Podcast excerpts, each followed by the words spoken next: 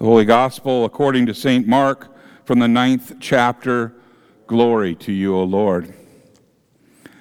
The Gospel reading this morning is taken from the book of St. Mark, chapter 9, verses 2 through 9, and can be found on page 1567 of your Pew Bible. 1567. Mark 9, verses 2 through 9.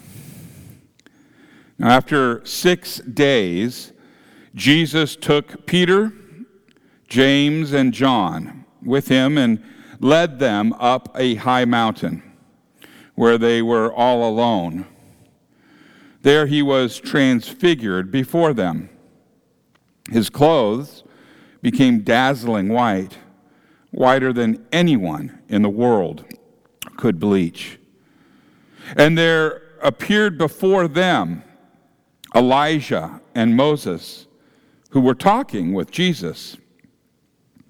Peter said to Jesus, Rabbi, it is good for us to be here.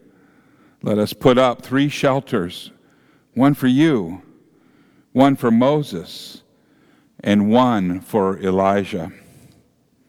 He did not know what to say. They were so very frightened. Then a cloud appeared and covered them, and a voice came from the cloud. It said, This is my son, whom I love. Listen to him. And suddenly, when they looked around, they no longer saw anyone with them except for Jesus. And as they were coming down the mountain, Jesus gave them orders not to tell anyone what they had seen until the Son of Man had risen from the dead. This is the gospel of the Lord. Praise to you, O Christ. You may be seated.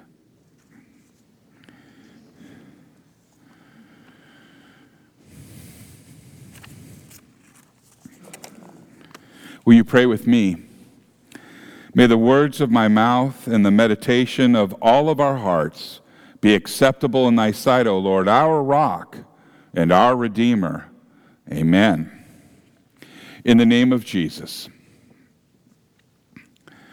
The uh, count today of the transfiguration of our Lord serves to bring an end to the Epiphany season. And it does a really good job at it. And it prepares us for the season of Lent.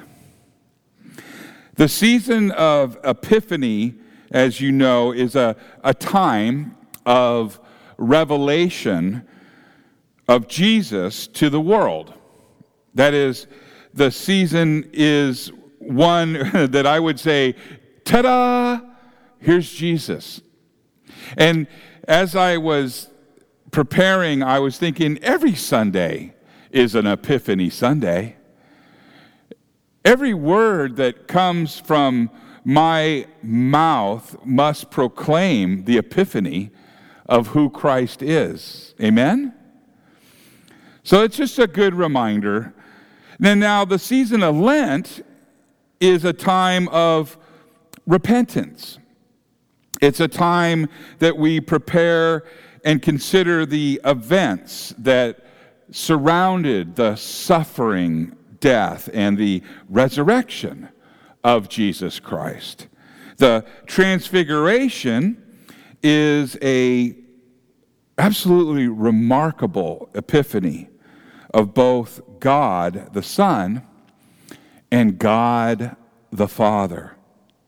And at the same time, the transfiguration points forward to the salvation that Jesus will earn for all of us on the cross. Christ in Him crucified.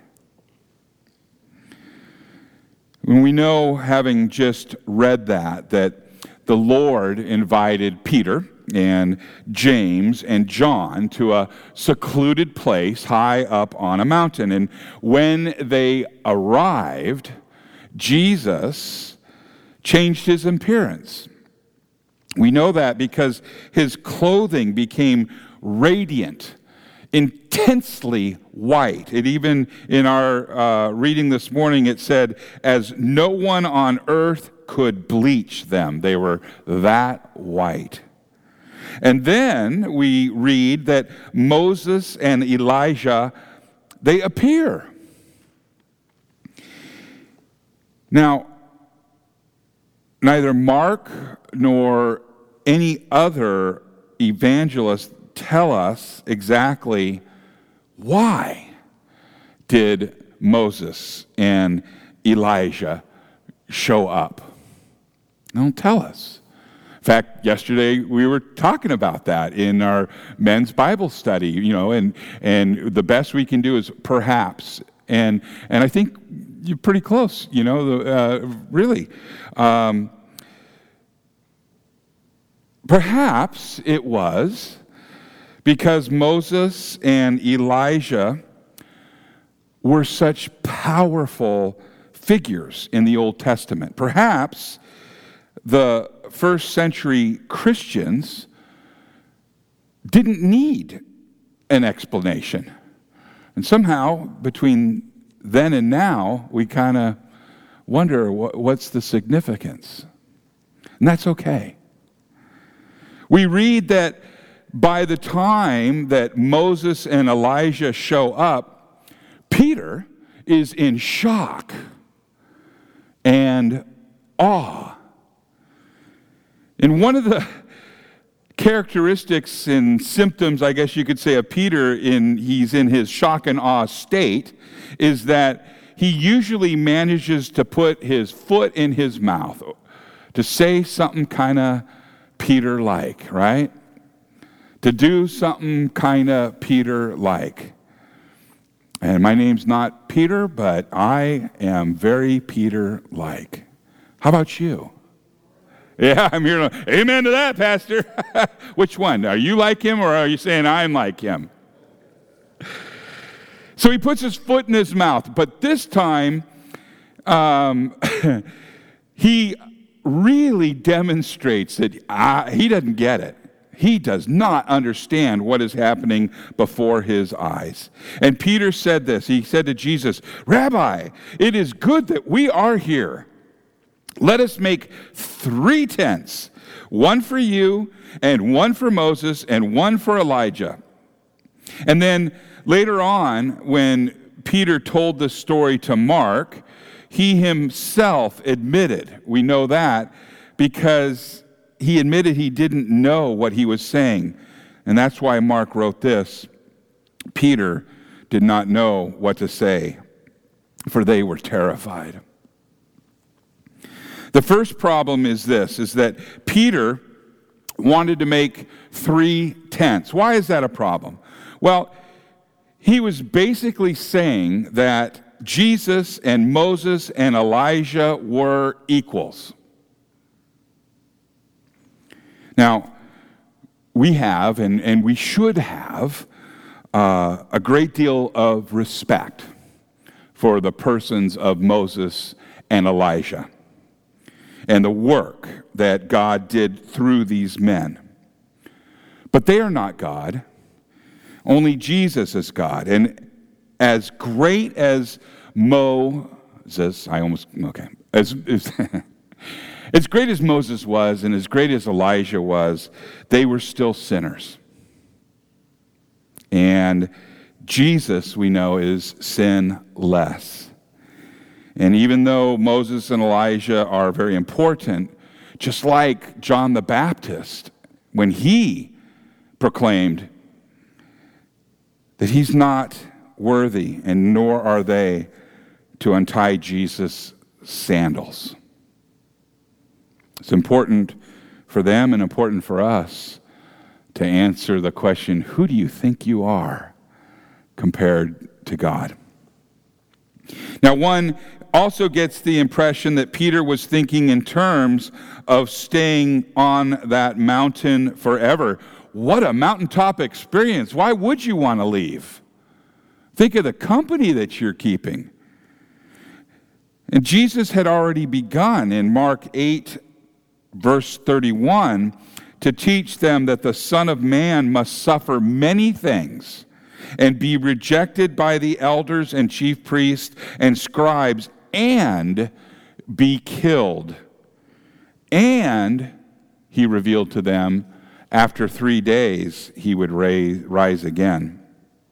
So we notice again that the disciples didn't understand what Jesus was telling them. It made way more sense to Peter to stay up on the mountain with Moses and Elijah. And in his ignorance, Peter is still trying to deny the cross for Jesus. We are like Peter. And we often look to the demonstration of Christ's power as the greatest expression of his glory. We get kind of taken in and overwhelmed by the wow factor of the miracles and of his radiance on the mountain of transfiguration. We rightfully do praise him for healing the sick and driving out demons and raising from the dead and so forth. But as wonderfully mysterious as these historical accounts were then and are now, these really are not the ultimate expression of his glory. If, if Jesus were only a miracle worker and a bright light on a mountain, we would all be in a big heap of trouble. The presence of God in all of his power is, is a terrifying thing. The first thing God's presence does is make us aware of our utter depravity in his presence. That's what I mean by the question who do we think we are compared to God? And who are we? We are sinners, and we deserve the punishment of his wrath. His power demonstrates that there is nothing we can do to stop that punishment from crushing us. If all we have is God in his power, then we are truly doomed. However, the greatest glory of God is not. It is not in his power, it is in the weakness of the cross. We better explain that, and I will. The transfiguration points us to the cross. In fact, it is the goal of all the epiphanies of Jesus to point us to the glory found on the cross. It doesn't mean a whole lot when an ordinary man dies on a cross, right? I mean, they were crucifying people all the time. Did you know that one of the Caesars, I mean, it's not just one of them, it was Julius before he became the emperor, he got kidnapped by pirates. And upon him being released, they, they, they crucified them. And it's kind of a funny story that, uh, well, it's funny, kind of ha ha and strange to me. When he got kidnapped, they sent to ransom him. And they told him that they were going to ransom him for, I think it was 20 denarii, I believe it's of silver, right? And the, and the, the exchange rate from then to now would be like $600,000. And Caesar, this Caesar, laughed at his captives or captors He laughed at him. He goes, You're not asking enough. You need to ask for 50. And they looked at him and they did. And it took a little while to assemble that money, but they did get it and he was released. He went back and he amassed through his own money uh, a group of people and they went and they captured him and they were going to crucify him. And the pirates begged, they're like, hey, didn't we have a good time? I mean, you know, come on, man, we let you go. And he agreed with them, and so all he did was uh, he slit their throat. And then he crucified him because he was a man of his word. So, crucifixion of just a man means very little. Now, the epiphanies of Jesus Christ tell us that this was no ordinary man. This is a man who has the authority to command the waves and the wind. This is a man who has the authority to heal diseases, to cast out demons, to raise the dead. The epiphanies of Jesus Christ teach us that he is not only man, but he is God. The Epiphany season teaches us that when the soldiers crucified Jesus, they were not just nailing a man to the cross, they were also nailing God to the cross. And so when Jesus suffered on the cross, both man and God suffered. When Jesus died on the cross, both God and man died. And when God and man died in the person of Jesus Christ, we were set free. We were set free from the punishment, from the shame, the guilt of all of our sin. We were set free. We were set free because that death Jesus made, in that death, he made us his brothers and his sisters. He made us children of the Heavenly Father. He restored our relationship with God. The season of Epiphany helps us to see that the true glory of God, the true glory of God, is on the cross. Peter and James and John did not understand this until they saw it with their own eyes. And that is one of the reasons that Peter put his foot in his mouth so often he didn't understand. Now, while Peter, Peter was busy talking, we read that God the Father revealed himself as well when he said, uh, or when we read that a cloud overshadowed them, overshadowed them, and a, a voice came out of the cloud, and it said, This is my beloved Son. Listen to him. God the Father identified Jesus as God the Son. Then he told the disciples to listen to him.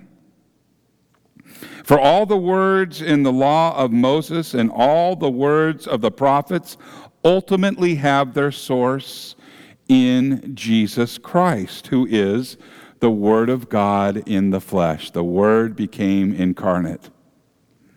And when he says he is going to Jerusalem to suffer and die, listen to him.